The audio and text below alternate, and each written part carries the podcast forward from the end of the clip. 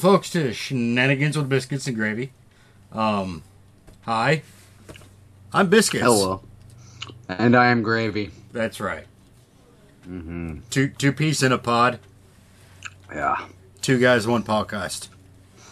Yeah, I'm sorry, man. I, I'm making a lot of smacking sounds because I got these honey lemon flavored halls in my mouth. My throat is so damn sore. Oh, I started get I started getting a cough this afternoon. Like I mowed my lawn yesterday, you know, yeah. and I didn't feel bad then. I felt like wore out all day. But today, man, my throat it, it has just felt like I was in a 1980s porno film. It's just felt raw as hell. It's got. I swear to goodness, it's got awful, man. Oh, that's that's uh, that's The only thing I can think it's from is mowing the lawn yesterday, breathing in all that crap.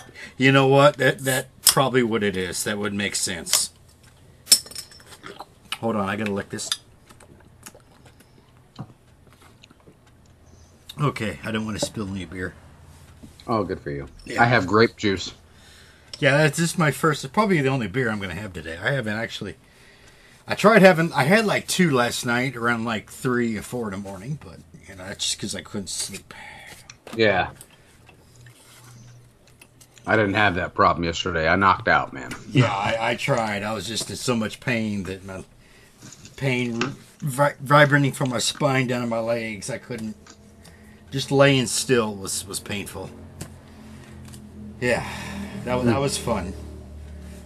And uh, I think I fed, I think it was around five or six when I finally fell asleep, somewhere around there.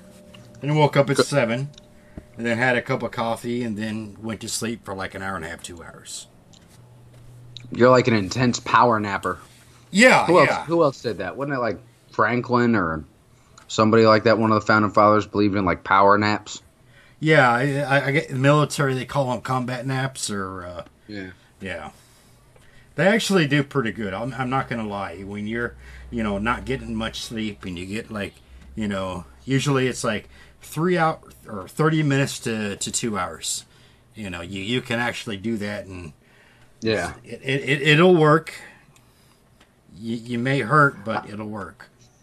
Dude, usually if I nap over an hour and a half, I am fucking useless.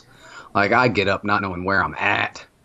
Like I'm like, what happened? like 45 minutes is my butter zone. I found. Ah. Like that is my pinnacle nap. If it's over that, um, I, like you might as well let me sleep till I get up.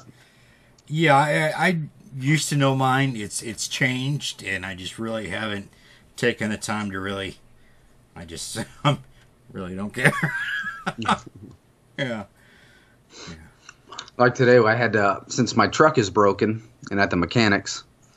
Uh, I drove and dropped my wife off at work and had to go pick her up, and it was like three o'clock. I was like, I could take a nap, but I don't trust myself to get up. so I had to sit there and suffer through. Yeah. Ugh. Yeah. Gotta yeah. know your limits, man. Know your limits. I uh, we we we discussed my ancestors' book a few times Yeah. over the last several podcasts. Yes, we have. Yes, we have. I, I've uh, if anybody hasn't heard yet or listened to them, I have an ancestor that was uh, fought in the War of 1812, and he fought in skirmishes of the British and French War prior to, and um, he's shit. He's been in prison several times. He's been in several, you know, high conflict battles.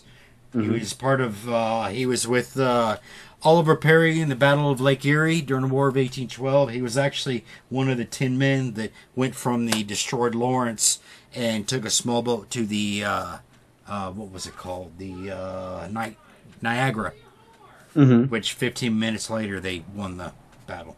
Um, he pretty badass. He's got a book that he wrote. wrote. Uh, the dude's been through shit. You want to talk about being through multiple shipwrecks? The guy's been through a bunch. And uh, he's got a book. You can get it free online if you just Google or Bing it or DuckDuckGo it or whatever browser you use. Just type in David C. Bunnell, B U N N E L L, and then Travels and Adventures. you should get a link or something to be able to download the PDF or whatever. If you want to spend a couple bucks and get the actual book, fine. It doesn't matter. See, see, and it's awesome. It really is. But like you say, like he was in several shipwrecks. Like that's not good. If I flew with pilots and they were always crashing, I'd be like, yeah, you know, Yeah, you have to understand. flying isn't for me. Yeah, you understand too. Back in the day, it was a lot different. It was kind of common for shipwrecks to happen. You know, it was uh, you were in big old Yeah. wooden boats with sails. So I'm, I'm just saying. Yeah, I It mean, kind of blows my mind, you know. he actually became a good navigator. I, I have wrote. Here's the thing, folks. I read this book probably 20 years ago, and I had totally forgot about it. And when I did read it back then, it just a lot of stuff didn't quite resonate or sit in with me. Over the over the years, I've come to learn things. You know, just I've I've grown, should I say? Um, I I would say on the intellectual level, because on the uh, um, on the um, adolescent level, I'm still like a ten year old child. Um, but I, I've I've you know I've I've so far forty six percent of the way through it, but I'm going slow because I'm writing notes. If I wanted to, I can finish the whole thing, but I, I want to have notes in so I have you know I can kind of go back and I can really you know it's weird like I'll have notes and then I'll highlight important parts of the notes so I have notes within notes. That makes sense. I'm weird like that. But um, I, I want to have these notes in there because it's something that those key things I want to look in, you know. And it's just this guy, the way he speaks, and it's just or he writes, it's different. You don't see that these days. It's very, uh, I don't know how to use the the correct term, but it's different. But It it's satisfying and it's very intriguing. There's many words I can use. It's pretty. It's awesome. almost like a Hemingway Shakespearean kind of style of writing. You know, he he hits the nice points with details yeah, and leaves the other stuff kind of blank. yeah. You know, you get a you get a brush of it and that's it because it's not part of the story. You know, Or it's the but small your mind. part, you don't the way he to- does yeah. it, your mind's able to fill in all the gaps. Yes. I don't know. He paints a very detailed picture with very few words. It's it's quite amazing. Um, if you're up for it, I have no problem going through some of these. But um, I did. Uh, I can go read some of the notes over so folks can kind of see what this guy went through. And I'm saying I'm just under 50% of the way done with the book. So you're only going to get like, you know, just about half of, you know, what the guy wrote. Which, once I get the notes finished, I can finish the next half. Li- listeners, maybe one of you actually may like it. Um, if you're listening and it's like 20 years down the line, um, you've probably seen the movie. Which, um, for those current listeners now, um, I'm it's in the works. I uh, talked to a couple guys, veterans that are into the uh, movie industry, TV show industry, whatever you want to call it. Um, one of them in particular has a good friend of his that is an amazing screenwriter. Um, the guy, I gave them both the link. They have uh, one the, the friend whose friend is a screenwriter. He skimmed through the book, didn't read it all, and he was fascinating by the way that it was written. He was just, it was like you said, kind of like a Hemingway type. Uh, Yeah, know, it's it's was- quite amazing. and the screenwriter, he's already read it. You know, he already got the link to the free download, whatever. He already read it, but he's going to go over it a few days. So my friend, uh, um, I'll call him Woody because I, I don't want to put his name out there because you know personal whatever. Um, but Woody's like, you know, hey, um, give him a few more days. He wants to kind of go over it again a few more times, and then he and Woody's like, I'll get you two uh, connected. Now, obviously, you know, if this is going to be, I don't care if it's a book. I mean, I don't care if it's a movie. It could be a, a PBS thing. It could be like a big screen thing. It could be a mini series on Lifetime or Netflix. Who gives a shit? I don't care. As long Very as it's humble on there. you. I, serious. I mean, it's it's. I know. I don't get nothing from it because I didn't write it. It's my ancestors. So pretty Yeah. much, if you have the last name Bunnell, you know this is ancestor of some form or another. Whether it's a direct, you know, a family line, um, or it's like an offshoot, like such as like on the second, third cousins or whatever. It's there's a relation, um, and it's it's phenomenal. I I'm I I i- if if the individual likes it and wants to go forward, I do plan on getting out a personal loan to pay for the the screenwriting. That's cool, man. I have no problem doing that. I've already paid off That's both bold. of my Yeah, I paid off both of my cars. You know, one of them was a 2015 and I paid it off within 2 years.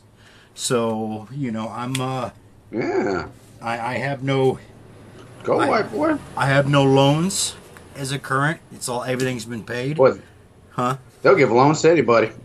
Yeah, I, I, I, I you know, I, I don't care. Yeah. I, I don't care if it cost me fifty thousand dollars.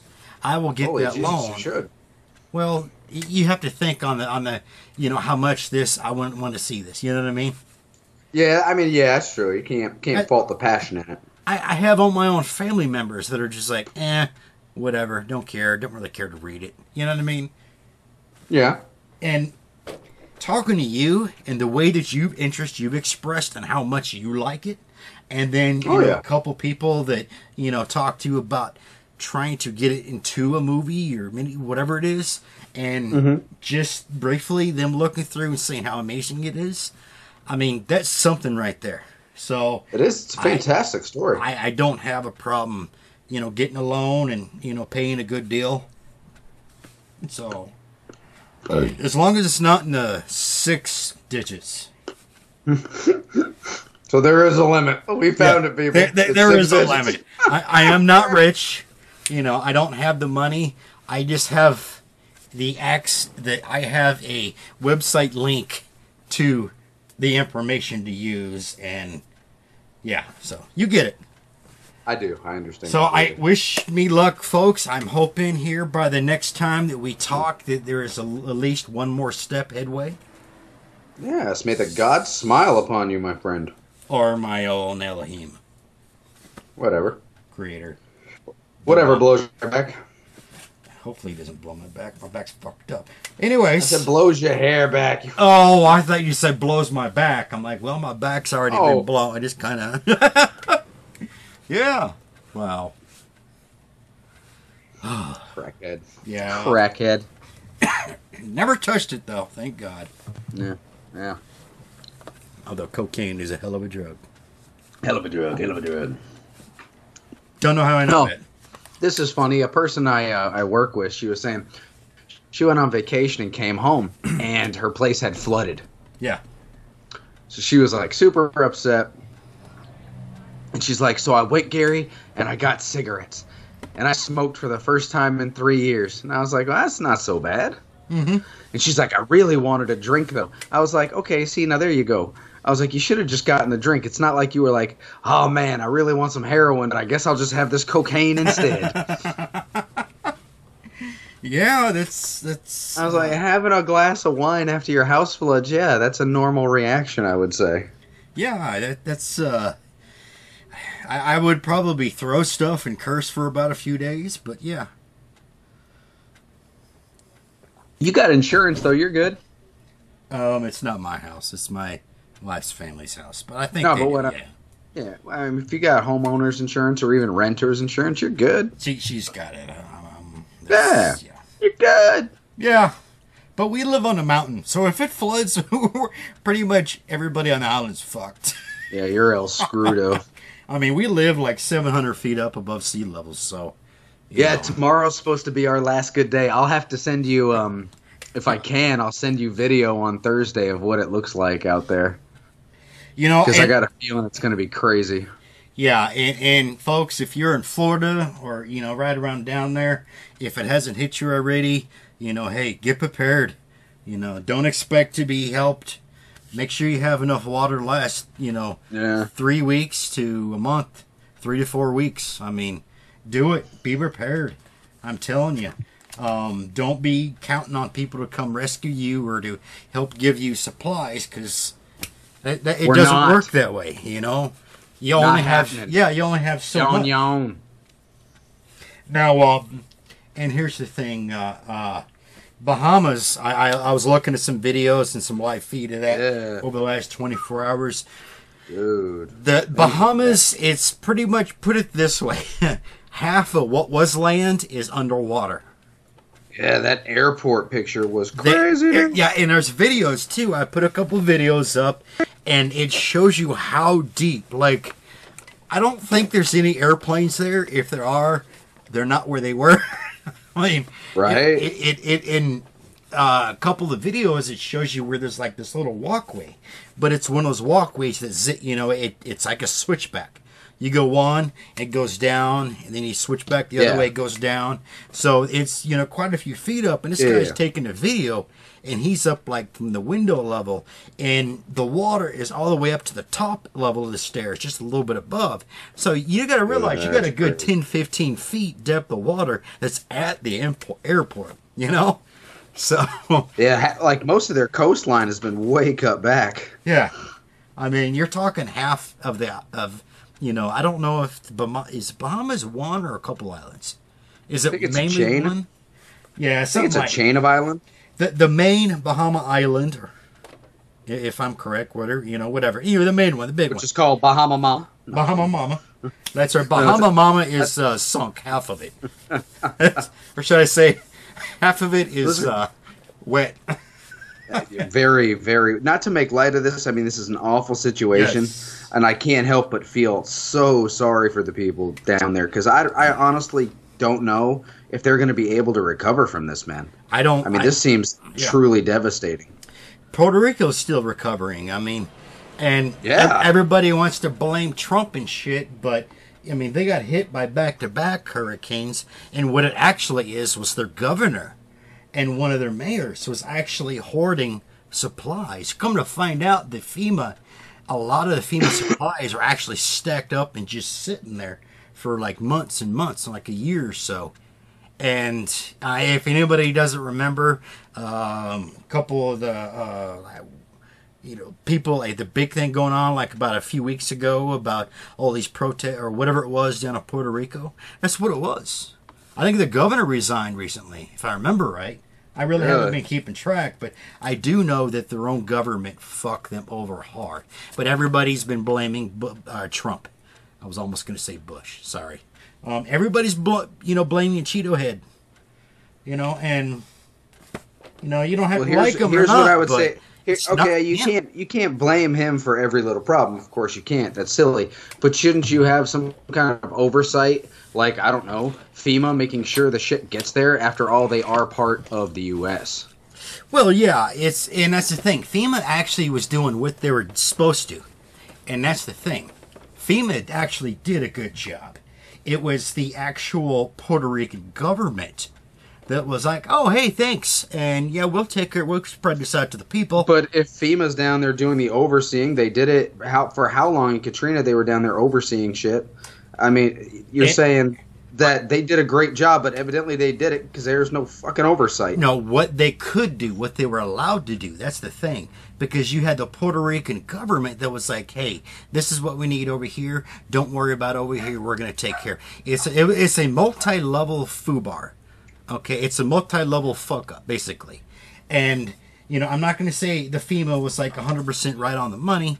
But if you look on the scheme of things, you know, overall, who's the fucked up? It's the Puerto Rican government and that's why this government, the governor, stepped down recently. It's it's there's a lot, dude. There was a um, and I had it for a while, and it ended up uh, being deleted. There was actually a couple copies on YouTube, and they all got deleted. Um, and it was about uh, people that were calling in radio stations. There was even a police officer in Puerto Rico that was telling like what was going on and the bullshit and the crimes that the government was doing. You know, and like detail. It's just like sad. It's like, man, you know, everybody's yelling at Trump and shit. They're like, why aren't we doing this? And but yet we are doing. It's just the Puerto Rican government has been doing illegal shit. So people don't they don't know. And it's a matter of it's ignorant because not out of stupidity, although they do act stupid. It's just that they're not aware of what's been going on. Mm. It makes sense. Okay. Yeah. Yeah. So, anyways, I mean, you have a lot of islands of chains around down there. I haven't really looked to see how bad Puerto Rico got hit from this, um, but it's right there on Florida, I believe, already.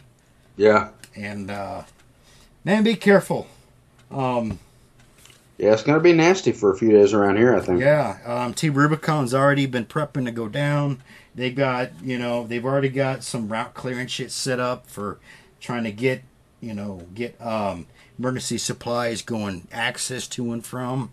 Mhm. Um, and Team Rubicon's really stepping up on this one. It's uh, it's pretty phenomenal. Um, I, That's I, cool. I, I I've I don't know. It's kind of embarrassing if I bring this up. I don't know. I'm probably probably won't. Um, I have not been feeling good mentally for a while. Should I say that? I'll, I'll leave it at that. Huh? Down in the dumps, man. Uh, more than down in the dumps. Like it's been on a really bad level mentally. Oh Um, no, brother. Been trying to pick myself up, but it's it's Yeah. And with Ah, physical pain, it's like I, way. I, I've had some thoughts lately I should not have had. Stuff I haven't thought Yeah. about in years, and I Well, sometimes it's natural to think them, but you just got to pull yourself back from that shit. yeah, I probably should go see a shrink soon. Probably Oh. should, man. Anyways, um, I, I like I said, I don't have a topic, but I, I have no problem going over this book, my ancestor. Cool. Do you have anything? Nothing but a movie I watched recently that freaked me out that I forgot was an actual good flick, and then I got thinking, wow, how long till we're like this? Oh, tell me. Have you seen the movie Gamer? No, I've had several people recommend me say, "Hey, watch it," and I've been meaning to, and it's just either I forget, something comes up, and I'm like, "I'll watch it later." Yeah, very interesting movie. Kind of Orwellian in a way. Like you can uh you can there's one game called Society, right? Mhm. And and it's like The Sims but with real people. So you can pay to be con- you can pay to control somebody or get paid to be controlled. And you can do anything with real people.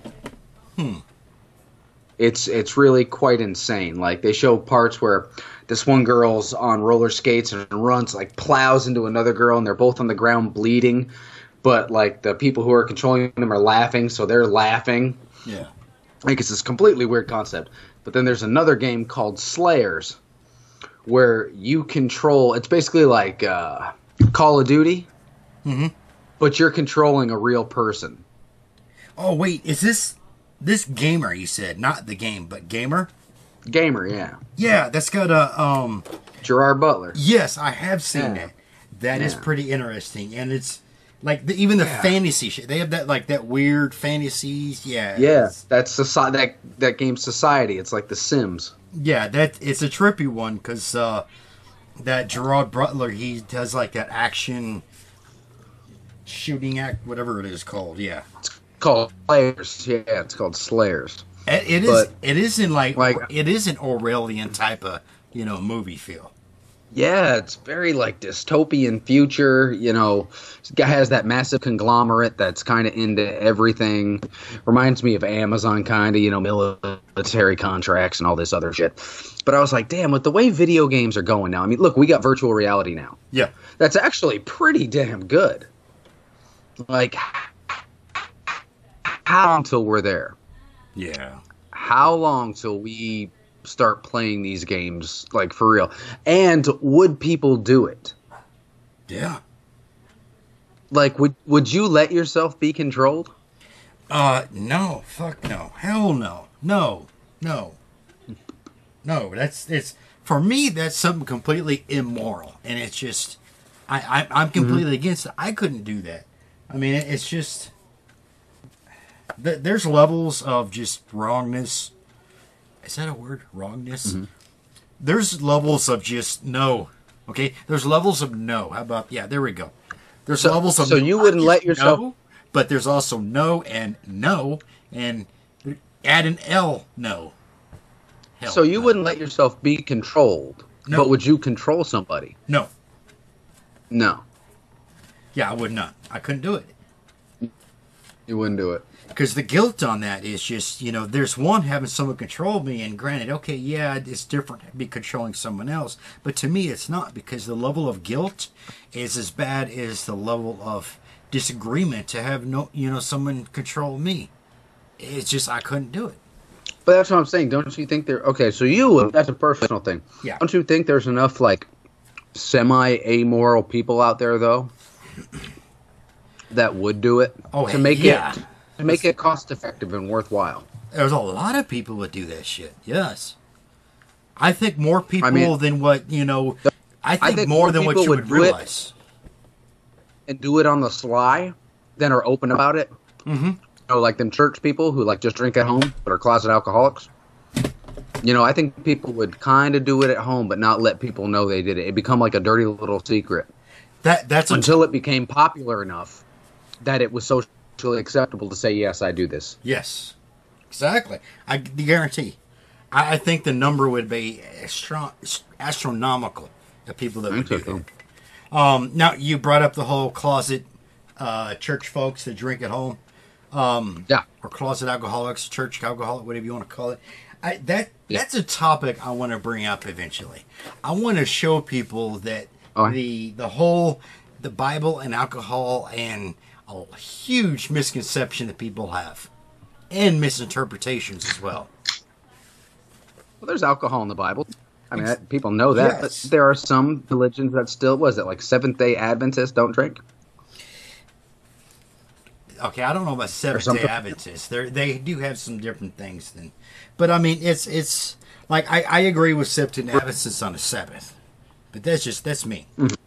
But no, there there is um there's actually when people put up scripture, they actually is misinterpretation, and I actually you know and luckily I have resources that I can actually look up the interpretation of what the actual verse meant, you know because people do that. You think about it, anybody, whether you're a believer or not a believer, even non-believers will give verses because you know who knows more about the Bible, Christians or atheists. Atheists. Exactly, and uh, and it's it's but the thing is, even them, both sides misinterpret verses because they'll be like, okay, they, they'll a first be like, oh, I remember this verse. It'll fit exactly what they're you know they're trying to you know their uh, uh, goal or their ends they want to meet, but yet. I guarantee you, if you look at a few verses before and after, you would totally get a completely different meaning and, Well, yeah, and view. you can pick and choose anything you want and take it out of a you know an entire chapter and be like, okay, well, it makes no sense in that context. Yeah, and I hate that. You know, I used to do that because I didn't know. I was ignorant. You know, I wasn't stupid. I was just ignorant because I just didn't know. No one showed me. I actually had to learn myself. The moral comes with the entire story of that chapter. Yeah. Or whatever, that whole book. That's where the entire moral comes. You can't pick and choose little parts in because some of them will not. Some of them are contrary within their own chapters, verses for Christ's sake. Yeah. It, it's. I mean, well, I mean, you re- a lot of it has to do with you have to really look up the translations from the Hebrew and the Greek and Aramaic. I mean, it- it's in order to really understand a lot of it, you really have to have several resources, and you know, it's it's not something you can learn overnight. You know, it's just Yeah. this is something when I got out of the military in the summer of 2014. Yeah, I really started getting into it. It's what?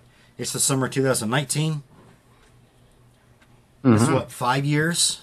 Uh, I, yes, it is. That's My- good for you. The, Look at that yes, big math brain. Exactly. I had to, you, you. You heard me moving my fingers.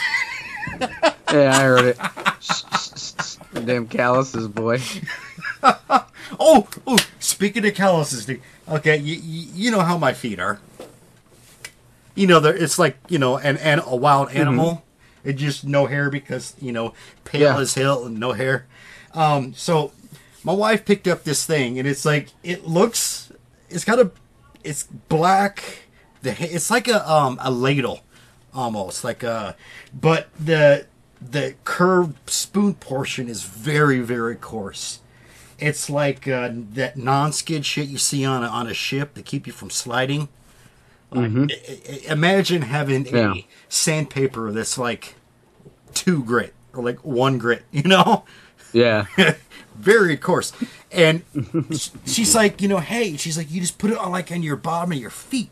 And she's like, you wait till your feet your feet are nice and wet, and then you like you'll scrub it with it and get all the. Because listen, folks, if you haven't seen my feet, you know, I live in Hawaii, and since I got back, I managed to regrow my skin soles, as you would call it, because I'm either walking barefoot or I've got a pair of slippers, which Hawaii, okay, I'm a flip flops in Hawaii they call it slippers, which is not with an er at the end. It's S L A.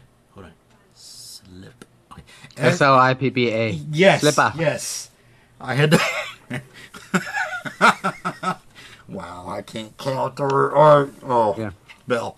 But uh, yeah, it's it's um Spell. That one's spell. yeah. I can't do either.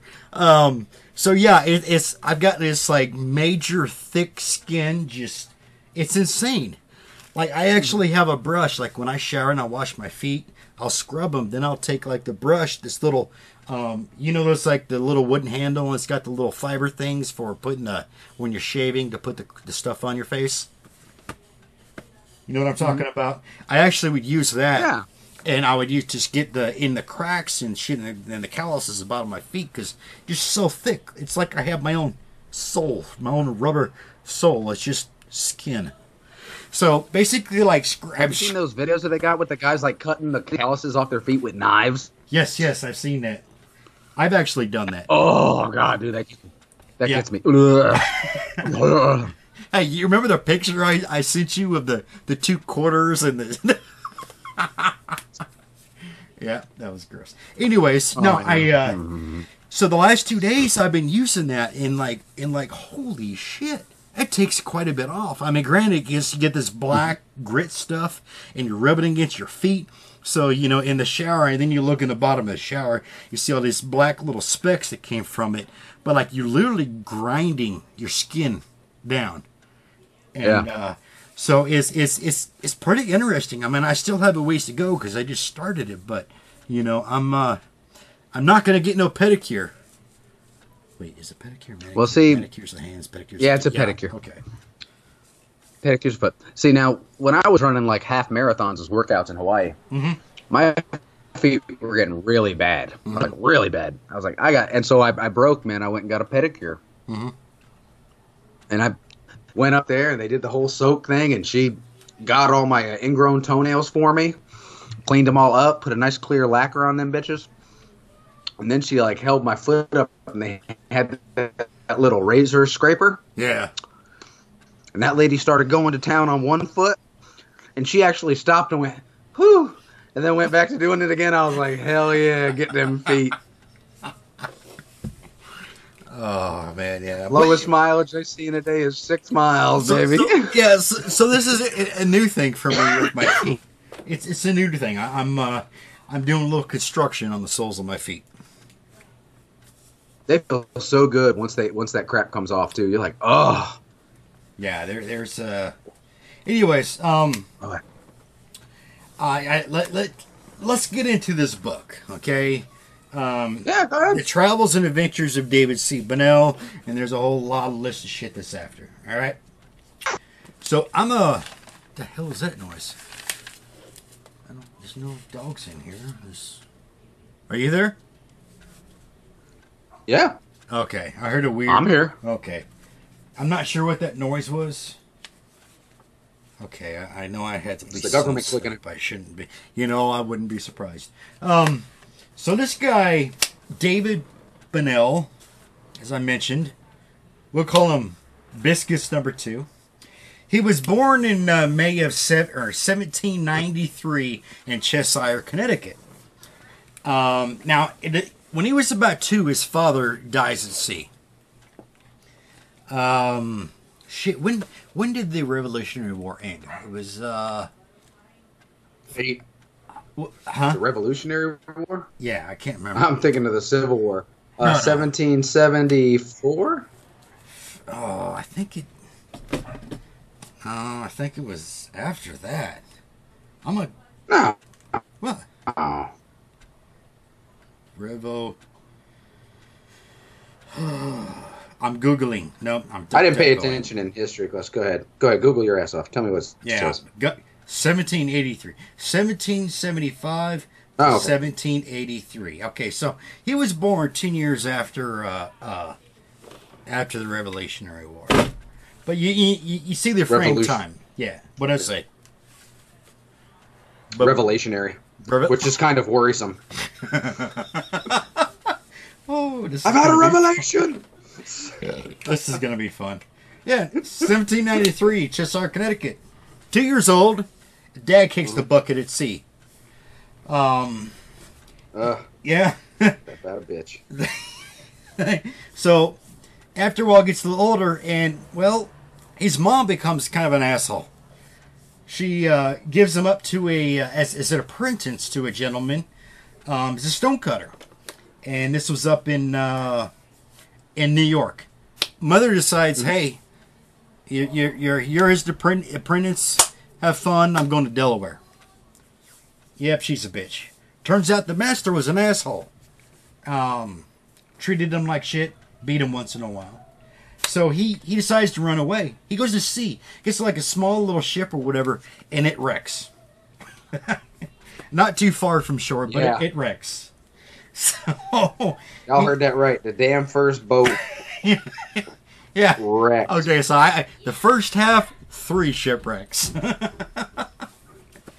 okay, anyways, so he runs away, gets on a vessel, fucking shipwrecks. He's back on land. Turns out his master, um, the asshole, Mr. J, because uh, it didn't for uh, what do you call it?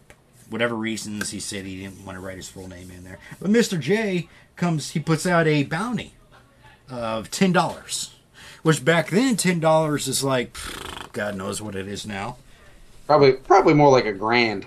Yeah, I would suspect. I- I- that's a yeah. that's a goodly sum of, uh, of monetary value.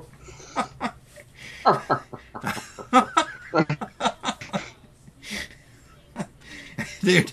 Hey, dude. Sorry. At, at one point, he gets like fifty dollars, and he's like, I forgot where he was for like fifty dollars. He decides, I'm just gonna drink myself until the money's gone. Fifty dollars. What do you think? That's like a few grand. That's Oh yeah. imagine spending a few grand on just just boozing it up, eating, sleeping, whatever, and when you're out of money, go back to sea. Anyways, crash wrecks. We called it the Navy. We were there. Well, like I said, Crash Rex, Master puts Master J puts up a uh, bounty, and uh, comes to find him, takes him back. David, or should I say, Biscuits number two is like, "Fuck this, I'm out of here. I ain't gonna fuck with this dude anymore." So he escapes. He gets on a British ship bound for Halifax, and he managed to be paid uh, twelve dollars a month for it for his service. Now, here's the thing: when back back For- around, huh? Which That's, that's pretty good. back around this time, and I believe this is right before the British and French wars. And um, there's a name for the specific war I can't remember, but uh, it was one of the British French ones. And when I say he got onto a British ship, yeah, the guy was British or whatever. It was his ship, but it was like a just like a nothing ship. Imagine, you know, someone taking a, a sailing vessel or you know like a small little yacht or something, saying, "Hey, I'm gonna head over here. I'll give you a few bucks or whatever is one of my helping hands. We get over there. You know, I can either I'll come back here or you find someone else. That that's basically the what he did for quite a few years. So he gets on this ship. Captain gives him twelve bucks a month. He does this. Yeah. Hits the Halifax. Okay. And after mm-hmm. a while, this guy's like, you know what? Kind of dig this dude. I'm gonna make him apprentice. Um, David's 21 at this time. Um, and he learns to do specific things like he. One Uh, what's what's up? Y- Are you there? That's twenty. You you Yeah, I'm here. You're roboted again. Okay. I'm here. So here. he learns to make chowder for the first time. This includes pork, potatoes, and fish. Nice. Another meal they have at sea traditionally, a lot of sailors back then was salt beef and potatoes. So you had a lot of fish, potatoes, pork, and salt beef. That was your, you know, those were your the food that you have. um, traditionally for you know seagoing. Um, so what happens here is on this ship, they end up battling a French privateer ship. Now, when I say a privateer ship, this is more like kind of like privates or pirates, but not exactly. It's like these guys are Commissioned French. by governments. Um, yeah, per se. It, it's like were- a legal. Privateers were commissioned by governments to take down enemy boats. Yes, a legal form of pirate. Have you seen Ma- Master Yes. conscriptions though? They were conscripted by certain foreign governments to take them out. If you've seen Master and Commander Far Side of the World, the Acheron was a privateer ship. Mm-hmm. Wasn't actually a French boat, just went out and wrecked shit for the French. Yeah, and and and basically, in, in a short speak, to simplify it, is a legal pirates. Kind of, sort of, whatever. Anyways, um, the ship he's on in a ba- battling a French privateer ship. This was around near Saint uh, Domingo, or Dom Domin. Yeah, is it Domingo? Something Domingo, Domingo, Saint S- Santo Domingo or something like that? Saint Dominic. Yeah, there we go. Whatever. Um, and basically, he becomes a powder monkey. What a powder monkey is is basically the guys that are manning the cannons. He passes the powder, you know, to to each of them is because you got to put you put the powder in, you know, and then you shove the ball in, you know, or whatever the you know you're gonna have, whatever some type of whatever it is. Um, and that's what he was. He was a powder monkey. He was first time in combat. Uh, 21 years of age the the French privateer ship lost. So it's a good thing. What's up? You're lagging a little bit. Can you hear me? Yeah, Okay. I can hear you fine. Like I, I haven't missed a thing you've said. Oh, okay. Um, they after the battle and they, they won against the French privateer ship. They land in uh, Port-au-Prince, Haiti. At this time, uh, estimate 1804 because that was the year that uh, uh, Port-au-Prince or the blacks took control of Haiti. Um.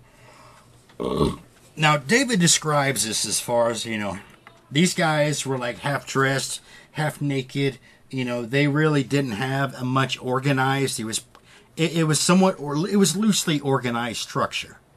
You know, and it's just to him, he thought it was funny. You know what I mean? He he just wasn't uh, not something normal you would see. Um, but yeah, this was around the time that the blacks took control of, of Haiti. And I believe, yeah, that was around 1804, give or take a year. Um, this guy um, on this ship, this captain's first mate, is kind of an asshole. He abuses David, pretty much beats him often. So David's like, fuck this shit. I'm out of here. Once again, he escapes. so he meets up with this. Uh, he meets up with this black dude on uh, on Haiti, who takes him to a British ship. The name of this one is a Diana. It come out of Liverpool with the name of Captain William. Um, this captain sets him up, says, "Hey, twenty bucks a month, be my deckhand. Come on, we'll go." So that's what he does. Um, prior to shipping off, he goes to a safe house. And this place is about nine miles out of uh, Port-au-Prince. Um, it, it, a particular place at the time called Nine Mile Watering Place. I have tried to find this, and I, I need to look into some like historians to find out what what's what was named that and what it is now. So kind of get a good location of it. Um, I just really Yeah. haven't put too much effort into it. So he goes out there and he's waiting for it. Come to find out that uh, there's about 40 black soldiers en route to the safe house and surrounding it. And they actually were commissioned by the previous uh, ship's first mate, the dude that abused him. So fight, and, and this David's in there with a few other sailors that are waiting to go on that on the ship, uh, Diana. So they realize they're coming here. They're you know they surround the. Uh, they manage to get out of the house and kind of hide in these bushes or whatever. So these these black dudes they come and surround surround. A fight ensues. I'd say what was it like um, twenty five or whatever of the blacks end up being killed. I mean, It, it was a pretty good brawl. Um, they managed to get out Yeah. they hit on this Diana. Um, like I said, this was a ship out of Waterpool or uh, Liverpool. Um, this one had 20 guns. Um, they were alongside two other ships. One, the Eliza, with 14 guns, and the Henry with 16 guns. So all three of them they head out. Um, next thing you know, you got French uh, seven French vessels or privateers that come out. So a battle ensues. Um, the Henry has suffered so much damage they got to go into Jamaica to get fixed. So you've got the Diana, which Dave's on, and the Eliza. Well, they went to a massive gale. They get separated, and um, Diana suffers a lot of damage from that. Um, let's see here. They had a, um, several leaks in the hull. They had a broken pump, and I say about half of their cargo was dumped overboard.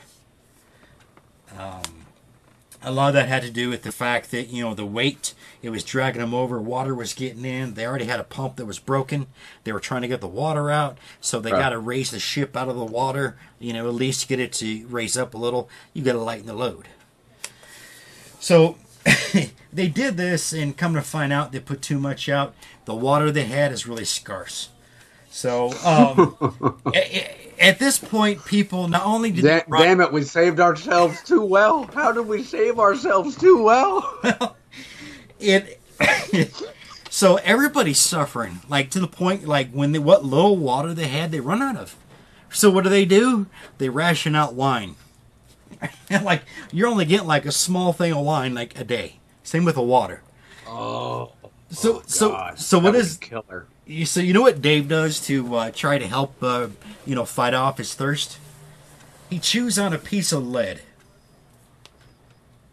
That's always smart. Yeah, he's early twenties. He's you know dying of thirst. So let's chew on some lead. Don't worry about the poisoning. Who cares about that shit? That's that's right. Alexander the Great was a wussy. That's why lead killed him. I got this.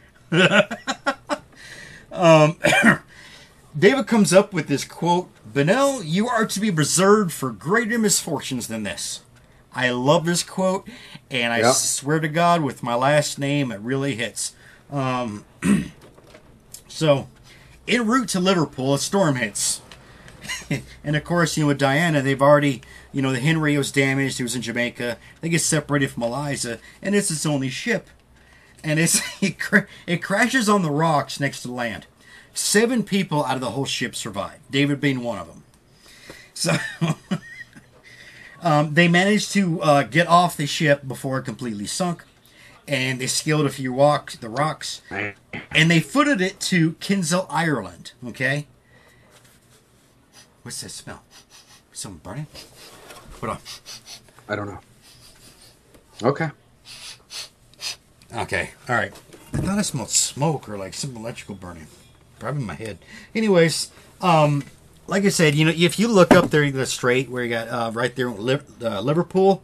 You know, you kind of go up there, and that part. Uh, what did I say? Kinsale or Kinsale, Kinsale, Ireland.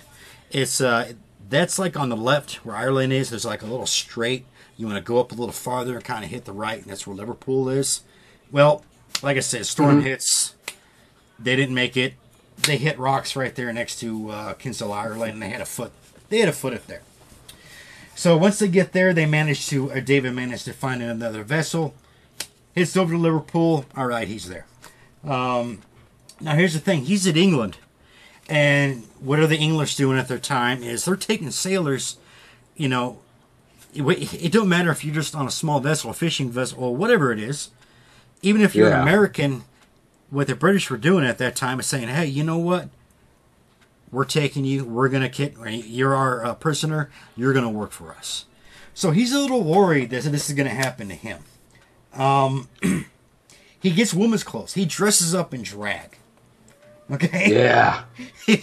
he does this kind of moves around in town. This is one of my favorite parts of the story I've read so far. Like, dude, full on got a wig, bonnet.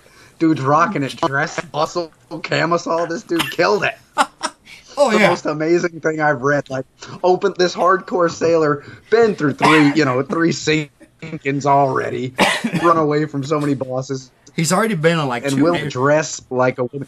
yeah, he's been in. Uh, Went full tootsie, yeah, full two. tootsie to get this job.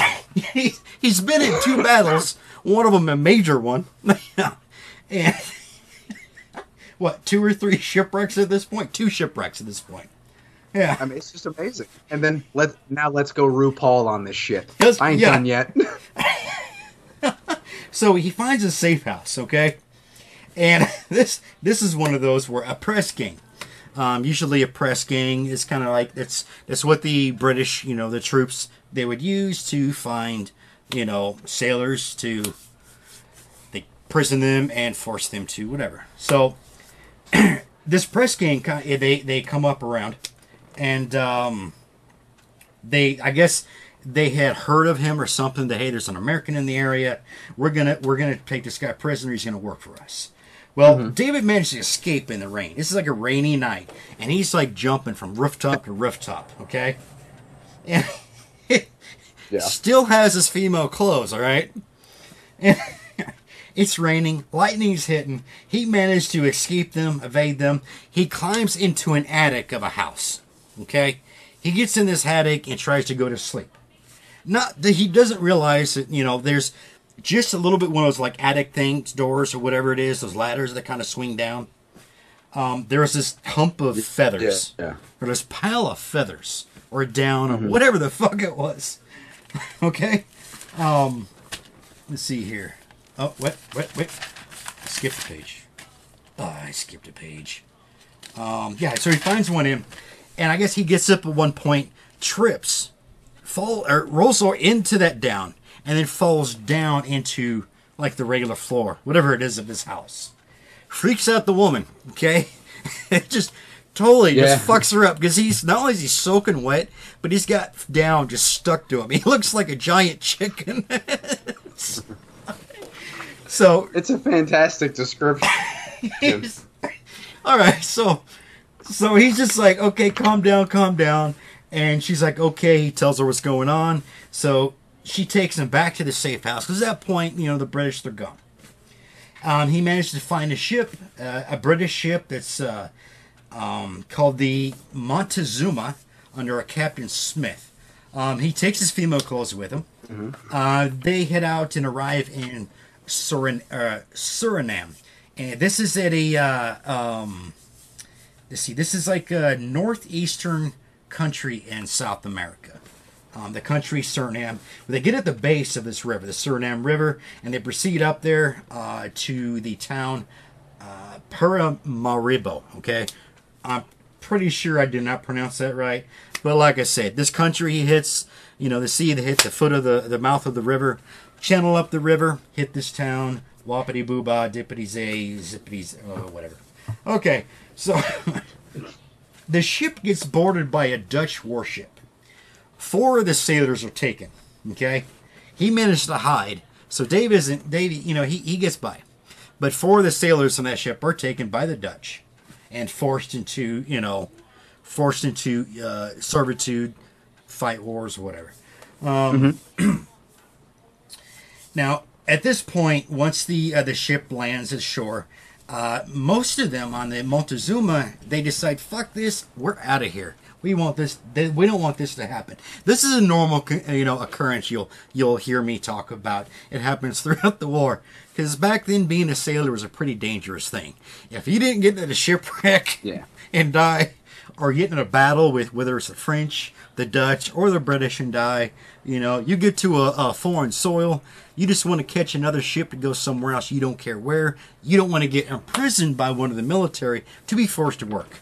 So yeah, it's it's um, it, you know, you think of sailors nowadays compared to sailors back then. Sailors back then were badass. All right, Oh yeah. very very dangerous life. A, a, a good a good well paying life to the most part. Sometimes a year and a half at a time. Yeah, I mean, even if it's a few months, you know. And you didn't die at sea or get scurvy or some weird infection in your balls or you know. Yeah, and Testicles that's swell up like melons. that's another thing, like the diseases and shit. So, okay, so um, he befriends a Captain Wilson. It's a, uh, um, a British ship that's belonged to London, and um, he ends up having to wear his female clothes again, just complete going RuPaul. And he does this because he has to be hidden to keep himself hidden. Okay, that way he's not being taken forced into war with whatever a British warship. Now this ship's bound for Yeah. England. It stops at uh, to, uh, Tobago, Grenada, Barbados, uh, Saint Catharsis, Nevis, Tortola, and uh, th- these are like just all along the West Indian uh, West India Islands. Um, and they do this because they're collecting all the ships bound for England, and this is not not warships, but like just all the regular sailing vessels. Okay, they're going through all these uh, West India islands to collect everybody. Um, now there is an, a British command, uh, a British uh, man of war that is you know in charge of that, but this more for like a safety sake because hey they're fighting the Dutch and the French, so they actually it's 360 vessels total. Can you imagine that? 360 hmm. ships all bunched in together, heading across the ocean from the from the West Indies all the way to England. Can you imagine that? Just the sheer number. It's just I, I, I try to picture it in my head. I can't. It's just so it's I thought when we like thought we had ship near each other, it looked you know kind of packed. yeah. Like, cause you know, when normally when you're well, you weren't a surface sailor, you subs, but like normally when you're sailing, you don't see anybody, man. Yeah. Like it's rare when you just happen to see somebody way out in the damn distance. But I mean, when you in in, in a uh, uh, I forgot what the term is called for the, you know, the battle group or And I whatever. Huh? couldn't imagine being that close to so many boats. Well, you got what normally like five or ten or fifteen, and today's like battle group. Battle group. You're talking three hundred and sixty. Okay, Yeah, it's crazy. it, it's. I mean, it is fucking. I mean, it's just he describes more of it, but it's just. I, I picture that man. That's fucking astronomical. That's awesome. Okay. So after about a 104 day voyage, they arrive at the Thames River. Okay. Um, for they travel at the Thames River four more days. I'll land in London. Um, he receives three months' pay um, of, of a ten pounds per month for his his um, what was it to uh, uh, for his, his service on the ship. Okay, um, he gets three months worth of pay. It's kind of like an extra incentive or whatever it was, other than his I think twenty dollars a a month.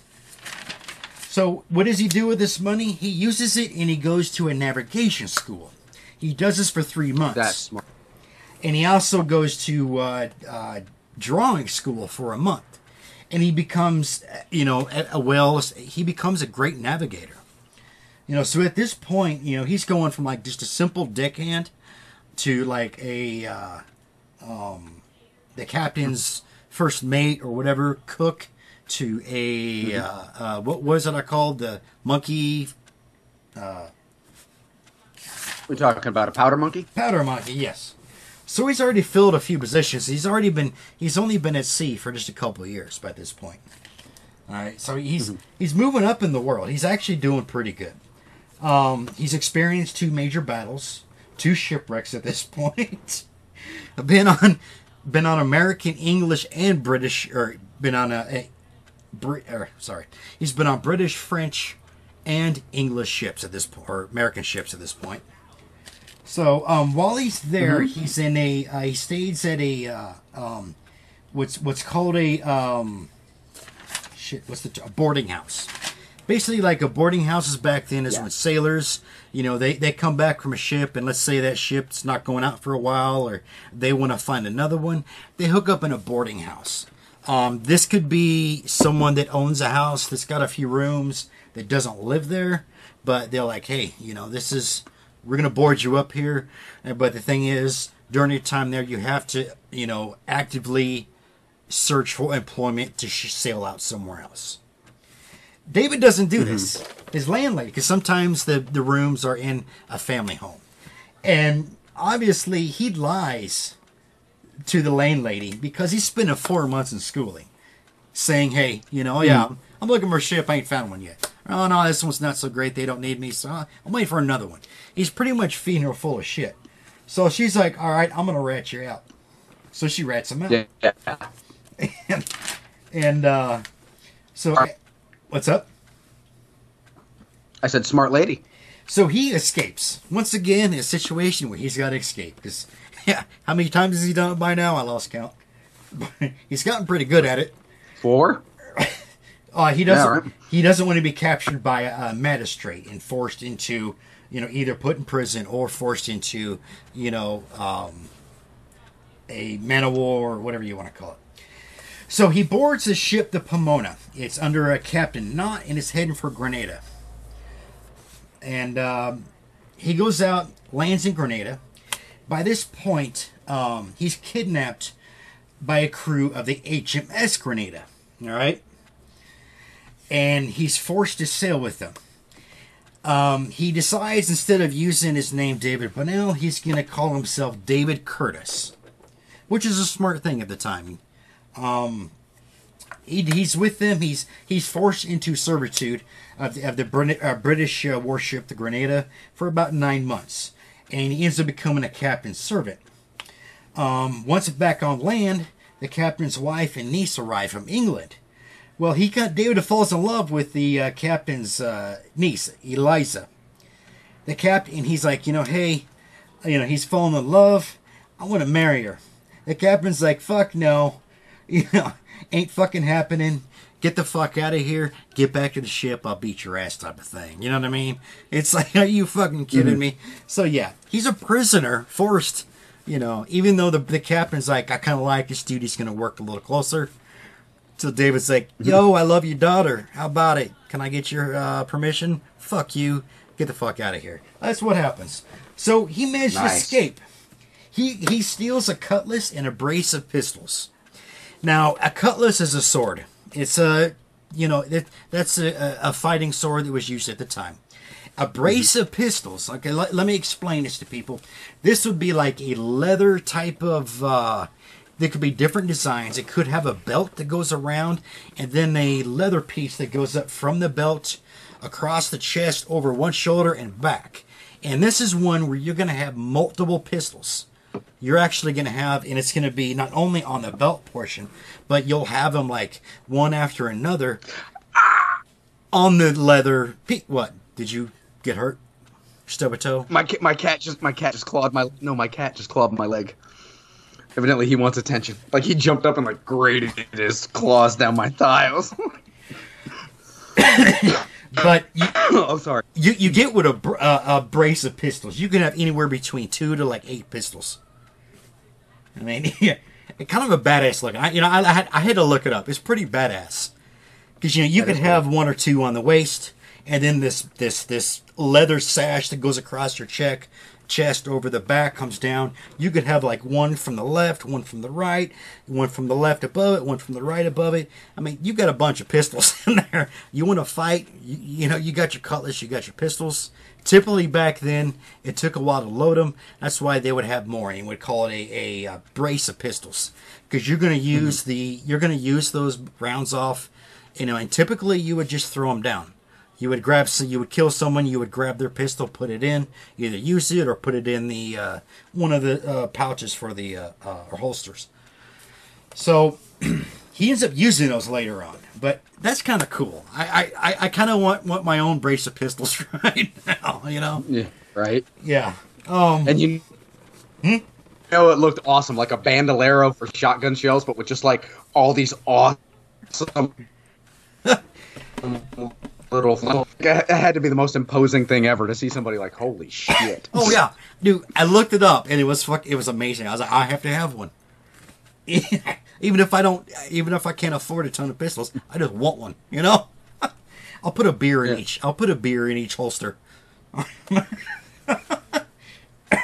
Are you going out to the bar here? Let me let me Jesus. prep. Yeah. okay. Anyways, he escapes. Um, he's and uh, he's uh, um, he's tracked down, and he has to fight with a few sh- uh, few of the soldiers. He ends up killing one, and then runs off. He runs away again. Escapes. Really good escaping from people, bad situations, for the most part. He is. He. I mean, this guy's Houdini. Yeah, he is. Um, he's already killed a few people so far. yeah. He he ended up coming across the uh, made passage on an American ship called the Perseverance, and he gets on there. The British managed to search that ship, but they didn't find him. Okay, another time he managed to evade being captured when a British, Dutch, or French, you know, fighting vessel bores to say, "Hey, we're going to take a few people." Dude's pretty, dude's pretty lucky so far, if you want to call that luck. Um, so he sails about three days out outside, um, away from Gren- Grenada. He's then captured by the French. He's forced to port in the harbor of. Uh, uh, he says the way he spells it is Naragat, which what I look today is called Marigot, M A R I G O T. It's on the island of Saint Martin. Um, I, I did a lot of fact checking on this, and because back then, you know, even if you were educated, you still sometimes your pronunciation or spelling is something you may think is correct, but come to find out it's you know it's small error, but it's actually something else. What he wrote down, I had to look, and of course, you know, obviously, I go from Saint, you know, I go Saint Martin the island, go from there. He there's a harbor there. Well, there's a couple harbors in Saint in Saint Martin. So he says, uh, you know, in the book he describes that there's a fort. You know, so just a matter of kind of like, you know, just uh, um, trial by or whatever you want to call it term. I managed to figure it out. It's actually really, it was really simple. Didn't take long. So, um, like I said, he's captured by the French and they're forced to port in Saint Saint Martin. At this point, the American sailors they're not imprisoned, okay? Because the French are like, hey, we just want the possessions and we want your ship. Other than that, we don't give a fuck about you. So um, they're like, hey, this is what we're gonna do. Um, we're gonna. They actually would pay them a compensation. You know, they were t- they they were captured, and they're like, hey, we're taking all your shit, but you know what? We're gonna pay you a little bit, and we're gonna get a vessel. We're gonna take you an island nearby called Bartholomew, and so a majority of the of the sailors do go. David decides, no, I'm going to stay. You know, he kind of likes the uh, he likes the, agri- the the island as far as you know the beauty, the the being able to survive off of it, the the food, agriculture, and everything. He's like, yeah, I can stay here for a while. So he does this, and he managed to procure a boarding house. He has a roommate by the name of Pillars. Pillars is kind of an asshole. You'll you'll see about this later. It's kind of sad what happens, but you know we'll we'll, we'll get to that. He takes a job as an overseer of a sugar worker, and this is by the owner of the boarding house. Um, he then falls in love with the owner of the boarding house's daughter, Elizabeth, who actually Pillars had a fondness for. But it turns out Elizabeth liked David and not Pillars. And she's uh Okay. and at this time, St. Martin, the island is divided between the French and the Dutch. Dutch uh, it has half of the island, the French has the other half, but they had an agreement, and it just it's how it was. Um, she's half French, half British, and he falls in love. You know, they spend a lot of time together. Um, let's see what happens here. Um, oh, yeah, one of the things that he's asked to do is take a ship with supplies from St. Martin to a uh, island of St. Carts. Well, I looked up, I couldn't find Carts. Come to find out, it's Barts, B A R T S. So it's just Yeah, like St. a- Bart too. Yes, it's the next island over, just uh, east of him. So he takes the ship of supplies. He takes it to St. Bart's, gets in the ship to head back to St. Martin. Well, the British stop him, say, "Hey, no, you know, you're going back there. You're obviously with the French, not going to have it. You're going to go back to Bart's, and you're not going to St. Martin again." So that's kind of what happens. He waits out a few days, about three days or so, and he manages to get the vessel out and heads back to St. Martin. Okay. It comes to the part to where there's a few islands that are near St. Martin to west of it that are being captured and taken over by the French. Okay, like I said, St. Martin is uh, they're Dutch and French, and they're at war with the British. So they they need they're like okay, we have a fort here with cannons. It's just it's not demolished or destroyed, but it is just it's worn down, hasn't been used in you know in quite a few decades. So like, hey, we need Yeah. people. So David volunteers for the he, he joins the volunteer corps. Okay, and this is in support of the French. He ends up getting a commission as a lieutenant. Okay. Now these Damn. these volunteer corps, they're not sailors. These are grunts. Okay. They went Yeah. into they went in to fix this uh, uh, this fort up, and then to you know fix the cannons up, get it set up for a battle. And of course, that's end know what happened. Lieutenant Bunnell. Lieutenant David Bunnell. Kind of like that ring. Wish it was mine. Yeah, it's kind of nice. I was Sergeant David Bunnell. Fucking assholes. You were never officer material. Shut up. I know.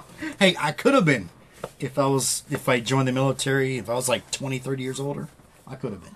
Anyways, um, at, at this point in time, you know, she know, you know, she's like, okay, he's going back and forth. He's going to help her build. Comes back home, goes back, you know, whatever, getting his stuff up. Uh, he managed to, or she comes up to visit him. She's like, hey, I have a wedding date. I want my wedding date to be 10 July 1810. Okay? Or July 10th of 1810. Okay. He's like, all right, let's do this. Now, at that point, the current date is the 29th of June of 1810. Uh, a few days later, on July 3rd, 1810, the British attack Fort Louis. Uh, Fort, no, Fort Louis, or yeah, Fort Louis and Margaret St. Martin, okay, or Marigot St. Martin. July 4th, 1810, two of the three ships, uh, the ships of war, they close in, but they're not within gunshot. Um, and then the British managed to land their men. Or, Uh, it was approximately 300 men. I think I mentioned this earlier. Uh huh. There were uh, 300 men, three divisions, each with 100. And so up where this uh, uh, th- this uh, um, um, this fort is, is kind of up on a hill. Basically, there's a road that kind of zigzags or uh, uh, switchback, I like to call it. So 100 of the men they go up that. The other 200 split off. One goes up in the brush on the left side. The other goes on the right side. They can't make it. The vegetation is too thick and it's just they're making no headway. So as the one that gets up, they're pretty much to the top. They go back down. The other 200, they come up the middle. Here's where it gets pretty cool. Okay, um, as they get up there, that first hundred men come in.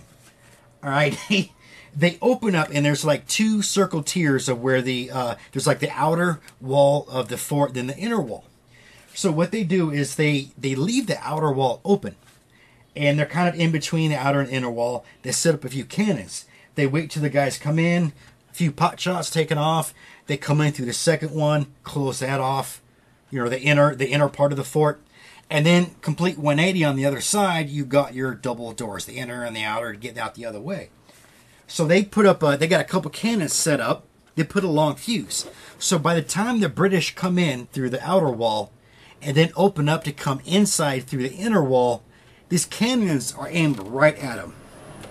It just blows Yeah. through like a hundred dudes, like a hundred plus dudes. Damn. And it's just you know, I mean, I- think of the ingenious of this, the the the the, tat, the strategy that they used is is awesome. I, I I picture in my head, I just see body parts flying. I see just mist of pink and just red, and I just I, I get excited. It kind of sounds demented. I don't care. Anyways, um, no, you're all right. so the fight ensues. You know, the other 200 come up, and a majority of their troops, they're on horseback. David as well is on horseback. Um, and one of the British officers um, that's there, he's actually of the uh, the Royal Marines, or the British Marines at the time, because they had them with their naval ships. He recognized David from a previous, uh, I forgot which one it was, which vessel previously that he escaped from and he pretty much kind of told the officer to go fuck off. He, uh, they're in the middle of the battle. He comes up to him. He get, the guy yells, "David!" Gets his attention. He's like, "Oh, hey, I know this." Runs up to him on the horse, shoots him point blank in the fucking head, dead. This pretty much, this pretty much is the start of the end of the battle, where they, the British Marines, they just they give up because the leader's dead. All right. Yeah. So the French, you Cut know, the head off the snake, the body dies, man. Exactly. Um, now, at, at this point, though, David is injured. Um, there's a uh, he's got a small wound because one of the, the the harness, whatever the horse, someone is shot right there, and it bounced up and went through his leg. You know, nothing, just a little bit of a tissue damage, nothing major. The officer's name was Warren, W A R N, possibly Warren or Warren. It's just you know, like I said about spelling back then. You know, you kind of have to really look in to see it. He was a captain in the Royal Marines, shot dead, and uh, with these Marines, they're they're British Marines. The leader's killed. They decide to retreat. Okay, they've already lost. You know, at mm-hmm. the very beginning, they lost a third of the men. You know, and of course during the battle, Yeah. you know, obviously they lost more. So they retreat and they head down to where the ship is. Come to find out that the ships that docked on land, they were shot to shit. they No kidding. the sh- the boats were no longer workable. There's a third one that's out. All right, so they surrendered, and they're either um, they're they're surrendered. And here's the thing: they don't have enough prisons on Saint Martin to house all of them, so they're paroled. Uh huh. The, they, I mean, can you can you imagine? You just get a fight with 300 dudes. You know, you got a half of them left. You're like, okay, we can't hold them prisoner anywhere. We can either kill them all or just put them on parole and get them to leave. So that's what they do. Hey, roll. All right. So like I said, the battle July 3rd, July 4th. Um, there is record of it. It's kind of hard to find. You really have to kind of search for Saint Martin and the name of the fort, and you'll kind of get the you'll get the date of it. Um, so I mean, it, the battle did exist. Uh, there's very very de- little detail about the battle. Um, I that's something where I need to talk to more historians to kind of get more information. Kind of difficult. Anyways, can, Yeah, can be done. All right, so like I said, um, prior to it was uh, the 29th of June is when the fiance said, "Hey, I want to get married on the July 10th." Now we come to July 9th, one day before the wedding. Uh, David and Elizabeth they take a walk around the estate. All right, and on their way returning at from, from the little, you know, they turn around and start heading back. Um, at this point, Elizabeth kind of walks off a few feet ahead of them, and just there's a flash, and uh, um, David doesn't. He just notices there's a flash, and he sees his fiance's body just drop. All right, someone. Oh my god. The killer shoots her with a musket ball through the heart. She pretty much dies. Oh, she, Jesus. She pretty much dies instantly. And he went to her. He had pretty much had a choice of, hey, I'm gonna go find out and follow who the killer is, or I'm gonna go to the aid of my the, one the love of my life. Well, he decides to go to the aid of the love Yeah. of his life. You know, and Dumbass. at this point, yeah. okay, this dude's been in prison a few times. He's he's had to fight like th- three major battles. He actually participating in winning one of them. Um, he's been through a few. he's he escaped from multiple shitty situations. Been in two two two shipwrecks at this point. All true. All Yeah. true. And his love of his life is dead. To make matters worse, Yeah, this is some shit fucking luck for this dude. I'm telling you. Yeah. And that was only like 20 or Christ. that's like 20 something or 30 something percent of the way through. Well, to make matters worse, Elizabeth Mutter just freaks out and loses it. She calls him a, mur- a murderer. He gets arrested. He's put in he's put in uh, he's put in jail for I ain't do nothing. yeah, he's put in jail for a few days and he's like and he gets he gets tried. Oh my god. they actually convict him of it because back then it just you know it, it wasn't like it is What? nowadays. Yeah. Well, um, it comes time for the That is crazy. three days after her death. It comes time for the funeral. Um, he does like a uh, um, Mm-hmm. what was it a, a court inquiry, a quarter something where he's like, hey, uh, he petitions to be able to attend the funeral, obviously by escort of you know Uh-huh. uh, prison wardens or whatever it is. Um, they refused. They said no. So not only did the love of his life get murdered right in front of him, he's convicted of murdering her, and he's not allowed to go. At this point, mentally, he just shuts. He just shuts down. Mentally, he's just like whatever. Who wouldn't? I don't care. I'm fucking. He just mentally he's done. I mean, suicide probably. I think he wrote down that it crossed his mind a time or two. Um, he kind of he actually wished it would happen right away instead of being prolonged and making the hurt, the pain that much worse. Yeah, I can imagine. So he talks to uh, um, he he talks he ends up get like another quarter choir or another something whatever, and he says, "Hey, listen, there is this old roommate I had named Pillars. Go check him out. He and I had an issue way back when because I, we were both in love. She picked me, not him. Please go check him out. Go look into it. So that's what the that's what they do. The officials they go investigate it and they they arrest him. He confesses and they arrest him. So you know, obviously the officials and everything they told the in-laws, and Mm-hmm. and that this and it's just they're you know they're apologizing everything. At this point, he's like, you know, it's okay. I, I'm not gonna fault you. You know, I ask that you please just accept me as your son. Because their child's dead. Yeah. You know, their child's dead. So they're like, yes. They're like, you can stay with us. At this point, you know, the British, the, the warning of the British that are, you know, they're going to take the island over. He's like, listen, Uh-huh. I love you. I can't stay. I have to flee. I got to get out of here. Otherwise, I'm going to be imprisoned. I'll probably get hanged myself because I just murdered a, or he just killed a British officer. You know? Mm-hmm. So, it's, it's, it's a no shit moment. At this far, so far, he is deser- he's been Yeah. he's been he's deserted the British military, even though he was forced to do so. He killed a British officer during an escape, joins the French Volunteer Corps, gets elected a, a lieutenant, and then he kills another British. Uh, he kills a British Marine officer in charge of a beach invasion. So he, you know, these are the four things that he's got to deal with regarding the British that could really, you know, cause him to say, "Hey, we're going to sentence you to death." So he's like, "Shit, I got to go." Yeah. Pillars, his old roommate, he ends up being executed on 6 August of 1810. He's executed for the murder of Elizabeth. No. Now, do you remember earlier about the British officer when he was forced to, he was imprisoned and forced to be in service of the British uh, during the war? Yeah. Remember? And the op, the captain, he becomes his like uh, servitude or whatever. Lets him go to you know his family's house or whatever, where his wife and niece come in. The niece Elizabeth that he falls in love with, and the captain's like, "Fuck you, no, you ain't marrying her." Well, turns out Mister Diggings, a British officer, who's the one that married Eliza, he's on the island. He hears David's Ah. there, and it just happens that he comes up to the house of Elizabeth's parents to purchase meat for the ship. That was the reason. That was what he came there for. He gets there talking to father and everything. Doesn't even, you know, David and him, they don't see each other right away. When it comes down to sit down to eat, because they offer him, hey, you know, we got your provisions. Come on, sit down, have dinner with us. Because that was kind of a customary thing to do back in the day. So he's like, okay. David Yeah. comes in, sits down right away, doesn't even recognize it until the, you know, until when he does look up, both of them see eye to eye, and it's it's an oh shit moment, right?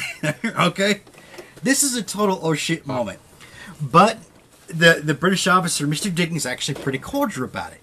He waits until afterwards and he says, David, may I speak with you for a moment, privacy? So he does that, okay, and he tells him, he's like, listen, I heard you were here and it's been my duty to arrest you for the murder of a British Marine officer, Captain Warren, or Warren. Now, Dickens says, listen, with the past and everything, you know, that I've known about you, I'm going to, and because of, you know, Eliza, I'm going to grant you some leniency. I'm going to give you a chance to flee. So that's what David does. Mm-hmm. The next morning, you know, he says, hey, I want you, next morning, I want you to flee. So he makes his way to uh, College Long Bay. David does. It's on the north side of the island. I that one I have not looked to see if that's the correct uh, wording, verbiage, spelling, or whatever. Eventually, I will. That's why I'm taking my notes. Um, it's in the north side of the island, and um, just happens this ship is this guy's name is Michael. He was actually a very good friend of Pillars. You know, the guy that killed his Uh-huh. wife. And Michael totally said, refuses to say, hey, you ain't, you ain't stepping aboard of my ship. You know, fuck you. I'll fucking kill you. David's like, all right. Yeah. He runs, just happens as he, you know, kind of walks off, he runs into a few old sailor buddies of his. These are the guys when they were captured by the French. Remember when I told you the French were like, they captured them? Yeah. Like, we want your provisions and your ship. You guys, after that, we're going to get you, you know, whatever, few dollars a day until we get you the fuck out of here. Couple of them, he managed, Yeah. they came back to St. Martin's, like, hey, you know, hey, talking, whatever. He's like, listen, this is what's going down. This guy Michaels, this is our ship. We got to get out of here. The British are coming. They're already here. They're going to take us in. They'll probably kill us. So they're like, hey, we need to get we need to get Michael. We need to convince him. So they go there and convince him in a more of a uh, should I say uh, an assertive, an aggressive type way, um, with firearms and the uh, threat of death or what you would call it. Um, where where we go? Here we go. basically their plan was to take the ship and sail to St. Bart's. Um, Mhm. So he talks to Michael and he says, "Hey, you know, here's the deal. We're gonna go down, you know, and you're going to once we get there, you can keep your ship, keep your visions. You can take the ship, go back.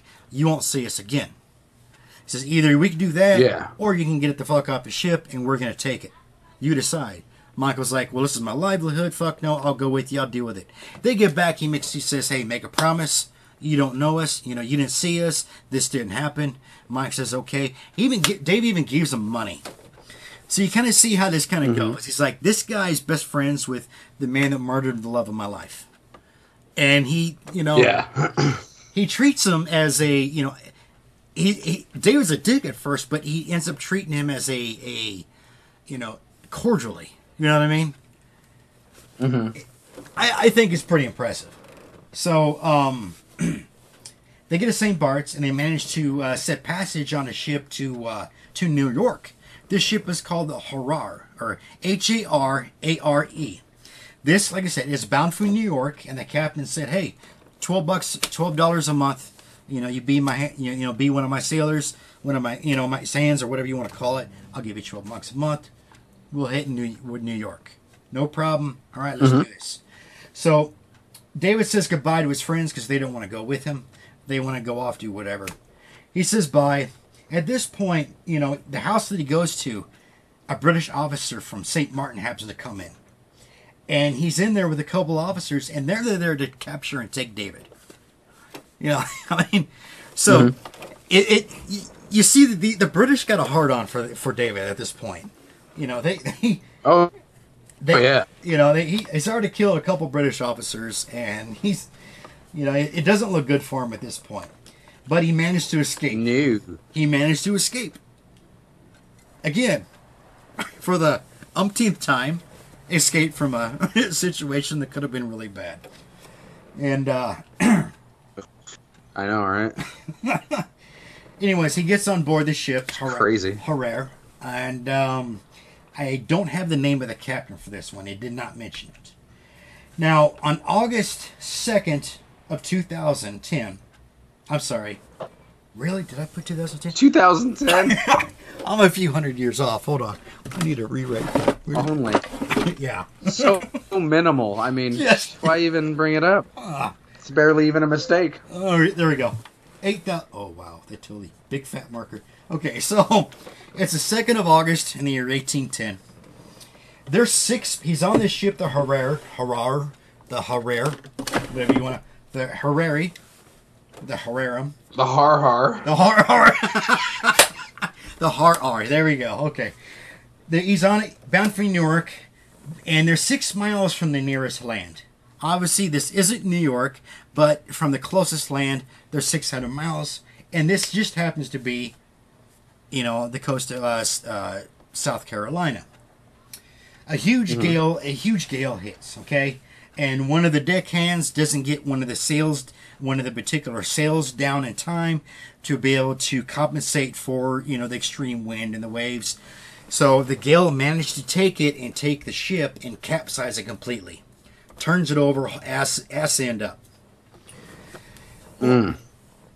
And the whole crew, only David, uh, one of the, a, a Negro cook. Okay, a black cook. I apologize. The book says Negro. Wow, you copied that verbatim. I know, I know you did because there's no way you just like write that out right. Like you were, that's plagiarism, asshole. You weren't taking notes. Hey, hey, hey, hey, hey. That's uh, we're talking history here. so, yeah. So this this cook, African American, uh, his name's Wilson Morgan. Um, he uh, David managed to climb up the hull. Wilson Morgan managed to climb up the hull, and um, there was another gentleman. I cannot remember the name, um, but the third gentleman tried to come up, and they're there. They're out there for a while. No food, no water. Sun's beating down on them. They're 600 miles from the closest land. You know, this looks like death right now. This is his 3rd mm-hmm. shipwreck, okay? And this is the worst one. It seems like God. the first one wasn't that bad. It was like right close. The second one, granted, almost the entire crew died except for seven people, but they managed to scale the rocks, walk to the town. Good to go. This one, they're fucked. So Yeah. A, a ship happens to come by from the distance. They're taking their shirt off, they're waving, they're trying to get its attention, and as it looks like it's going to come their way, it just turns and goes on.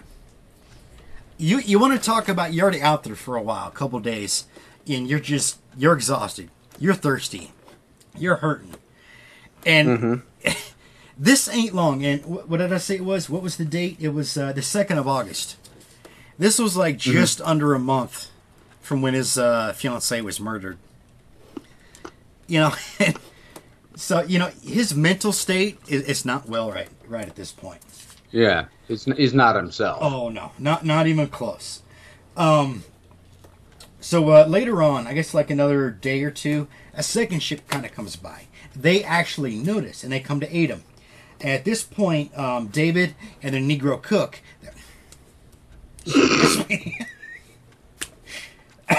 Excuse me. Maybe we should call it quits for tonight so you can stop offending people. So, all right. So David and the other two survivors, you know, they come. The only thing is, by the time the ship gets there, one of the, the third guy dies. He just didn't make it. So David and the cook, they're uh, they're good to go. The ship that come to get them, it's the, called the Independence. It's by a Captain James Walker. Um, they came out of Charleston, uh, South Carolina, and obviously that's where they go. This is a 14 day. Um, this is a 14 day journey, 600 miles, 14 days. You kind of see the the distance of time it takes to go that far. Yeah. You want to talk about luck? you're you're in the Atlantic Ocean. The Atlantic gets kind of rough. 600 miles. Oh, yeah. You know, that's luck. David's been through shit already, but talk about luck. It's shitty luck, but it's luck. Okay. Yeah. Turns out I wouldn't want that luck. Well, it turns out that that wreck was actually in the paper in Charleston. The paper at the time was called the Charleston Courier. Um, and Uh-huh. at, at another time, it changed to a different name. And then another time, it changed to what it currently is, which I can't remember. Did I write it down? I did not write it down. But in the Charleston Courier, September 11, 1810, that article that talks about the shipwreck and all that in detail. Um, the problem is, I did talk to a historian about it. He did look into it, and unfortunately, that particular day, there is no actually film uh, record on microfilm. So Yeah. it sucks. I wish I could have. He gets into a boarding house at this point, and um, now this boarding house is eh, what he does. He decides, you know, hey, for the money he's got, he becomes a drunk. That's just what he does. The boarding house he's in is actually one of the spare rooms that uh, in a family home. So, um, and the, one of the roommates there ends up murdering the family's, I think, the wife or the daughter. I don't remember. This was a big deal back then in this in the town, Yeah. and it was on the news. I mean, it was not the news. Of course, they didn't have news. It was in the paper as well, and it was it was it lasted the whole story. It lasted for quite a few years. Well, David, like I said, he becomes a drunk. You know, just he drinks. He just drinks his money away, and that's what he does until he's completely out of money. At this point, he boards. Oh. So at this point, he boards an English vessel that's bound for Liverpool, and the captain says, "Hey, you know, once we get there, I'll promise you, uh, uh, I'll promise you passage back to America." He's like, "All right, let's go." So about a month at sea. Nice. What's up? Huh? I said, well, that was nice. Yeah. See, not all English British guys are assholes. Just a few officers. Um, Just on that. two dead ones. Um, so they're they're at sea a month by this point, and the ship gets boarded by the HMS Eurydice. They're taken prisoner and forced to serve the British captain Saint Bradshaw. Um, and this so once again he's imprisoned and forced to do service for a country that's not his own. So I mean Ugh. all this shit. He's got his third wreck. Fucking fiance's dead. You know, he's been in quite a few battles already. Now he's being imprisoned again You know, he's just like, fuck this. Life fucking sucks. I'm tired of this shit. So yeah. Right. So, like I said, he's forced into uh, uh, he's forced into serve for the British. Um, they stop in Halifax to refly, uh, to resupply, and then and he gets flogged almost daily. Matter of fact, almost every sailor, this prisoner, is flogged daily, and to the point to where the officers, if they just were in a mood, they would flog guys just because. And it, it just it was very painful, and it was just you just your mind you just kind of go off in your own place. You just kind of shut you shut out. Jesus. So, and like I said, they, they stopped in Halifax to resupply. They also reply, uh, resupplied in uh, Rio Janeiro. Nice. Now, Rio Janeiro at this time is under the Portugal rule. They were gar- uh, governed by a guy by the name of Vince Roy, R O Y. Um, they they later stopped in the Rio uh, de la Plata. They stopped in the Falkland Islands and the Straits of the Magellan. now, January of 1811, they stopped in uh, Patagonia. The, and the captain, he wanted to, Patagonia is in, it's in, uh, uh, I believe, Argentina in South America. It's very, very south of South America. Now, there's people of the Patagonia. They there's a um, there's word or rumor or folklore about these people that they're a race of giants. Well, the captain, they get there, the captain's like, you know what? I want to see if this shit's true. So, so, so they board them. They uh, they anchor out or board or whatever, and they take. Uh, um, the captain takes about uh, two officers and about fifteen men. They went to scout the land. David happens to be one of those fifteen men. They find a, uh, uh, a native woman. She's seven foot nine inches tall. She's a race of these. Okay. She's a race of these uh, or um, also known as the Patagonian giants. Um, these people, average height is 12 to 15 feet tall. Nah. You're talking about a specific race of people. okay? And back then, race didn't mean getting hold of me. back then race didn't mean oh hey right or white mexican whatever your your your race was your culture you know what i mean don't die Yeah. Sorry. Dude, I'm trying not to. This cough has just got a hold of me. oh yeah but like i said the the the woman was seven feet nine inches tall the husband he's nine feet seven inches tall their child is about as tall as some of the sailors and the child's only a couple years old Damn. Yeah, it's like two, two and a half years old, I think it is, and and it's as tall as a couple of the sailors. And it's that that's saying something, you know. You literally have a race of giants, and it's it's being documented. In my own ancestors' book, even documents it. It's fucking phenomenal. Um, at this point, and this is the this is where I, I, I end, where I didn't get a chance to finish. The last part is um, they just they're going to sail back to England, but they're going to stop at the Falkland Islands because they want to get they want to get some eggs for uh, the provisions. Not mm-hmm. only do they want to get eggs from like some of the birds or whatever of whatever, they steal eggs from the ostriches. All right, an egg from an Yeah, those are huge, man. They are huge. And here, the crew that went to do this, it was just a small landing boat crew. You're talking maybe anywhere between six to fifteen people, or six to twelve people. You know, fitting like one of those small little boats mm-hmm. from the ship to you know to the land. So you got half a dozen mm-hmm. to a dozen dozen dudes, and they're gonna go procure eggs. They end up taking ostrich eggs. The ostriches don't like this, so they put up a No. fight. And no shit, the ostriches kick their ass. Yeah. They can kill you. they managed to get you know a bunch of eggs, but they weren't able to get any more because they were getting their ass kicked by a bunch of fucking five foot, six foot tall birds. You know, mm-hmm. pretty looking feathers. That I just I, I couldn't stop laughing when I got to that point. But that that is where I finished off of. I mean, it, right on. so if, I mean, if if you folks just halfway through the book, what do we have right now? Three shipwrecks, each one progressively Yeah. worse. He's been in uh, what uh, at least three or four, you know, battles. Yeah. Um, he's shot and killed with a handgun two British officers, one a Navy officer, the other one a Marine officer. Um, he's escaped multiple times from various situations of climat, climatic or yeah, whatever that word is. What word were you going for there? I don't even know what word you were Yeah, trying to use, man. climatic or cli- uh, um, um, Climactic? yeah, several climactic situations he escapes from. Um, Oh my god. fiance's murdered. He's forced to do servitude on the on British ships, I think twice. Yeah, twice, and then a Dutch one once. And also and taken captive by the French, but let go. Um, falsely accused of murder. Later let go. I mean, you're talking a guy. through that- it, man. he, he's in his early 20s at this point and he's gone through all Yeah. this shit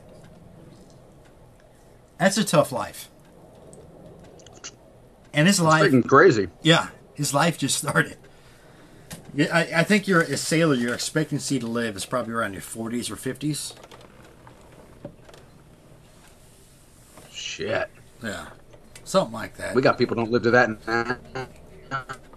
Yeah, well, I mean, that's, that's, that's But I mean, this fucking book's phenomenal. I mean, I mean, folks, if you can understand by now why I love this so much, because it's just, it's one phenomenal. climactic, just scene after another.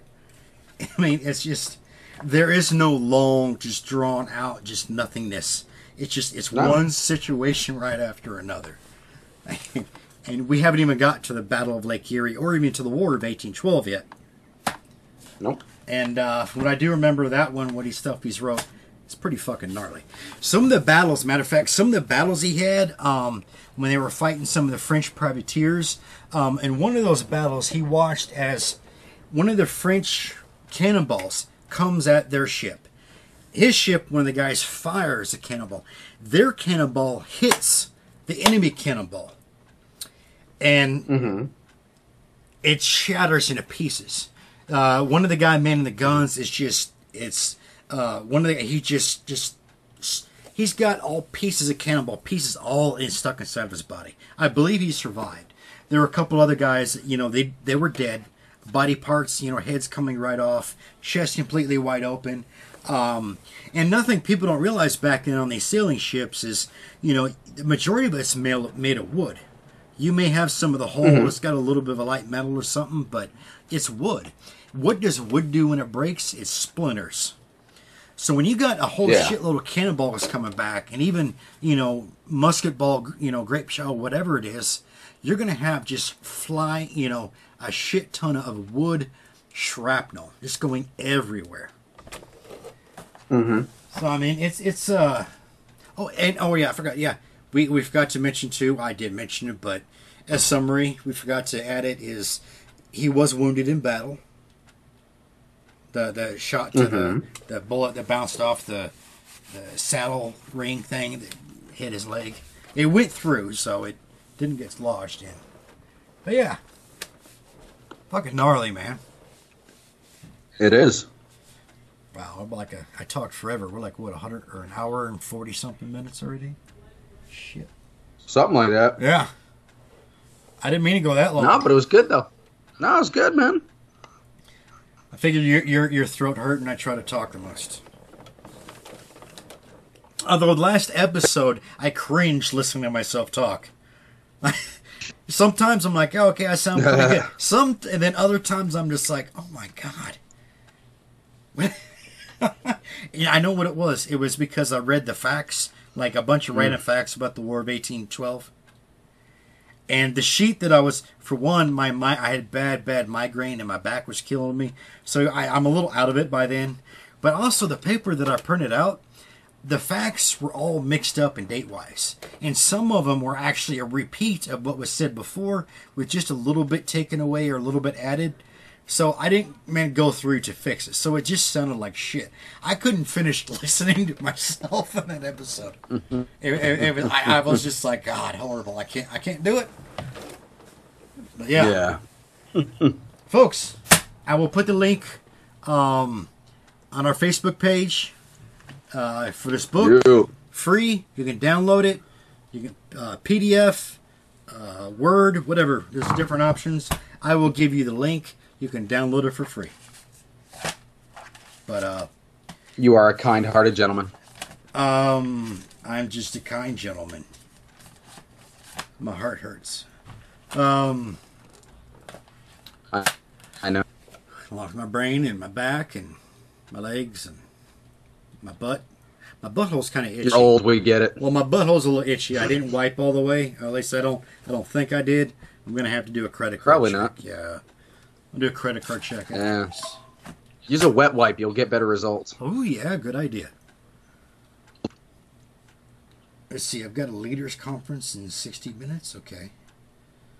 Perfect timing. Um. Okay, folks. Um. Do you have anything, Gravy? Nah, man. Think you covered it all. yeah, um, we probably won't do another one this week because storm's coming your way in about what Wednesday night, Thursday morning. Yeah, Wednesday night, Thursday morning, Hurricane Dorian's supposed to be whipping by here. So Yeah, if I get some good video, I'll load it up on the website yeah, yeah, and uh, the Facebook. and also um, your throat's hurting, so probably just best Yeah. we'll wait till next week. All right, dude. Okay, hey folks, we we hope you Uh, enjoyed through this. my second. Yeah, I, we we hope you enjoyed this. I hope I didn't make. We hope you didn't fall asleep. If you did, by this point, this is probably the third time you've tried listening to the end. Whatever. Hey, to the guy in Alabama or Arkansas or which A state? Arkansas. Arkansas. The guy licking the windows in the cabin. Hi. We appreciate you. Send us a letter. Send us an email. Yeah, yeah. We'll send you used underwear. Okay, folks. Show us some love. Show us some love. not cleaned. Okay, folks. Hey, listen, do something nice for somebody. Um, be humble and don't be a douchebag. Don't be a douche. Bag, brother. Bye bye. Bye. Bye bye, nipples.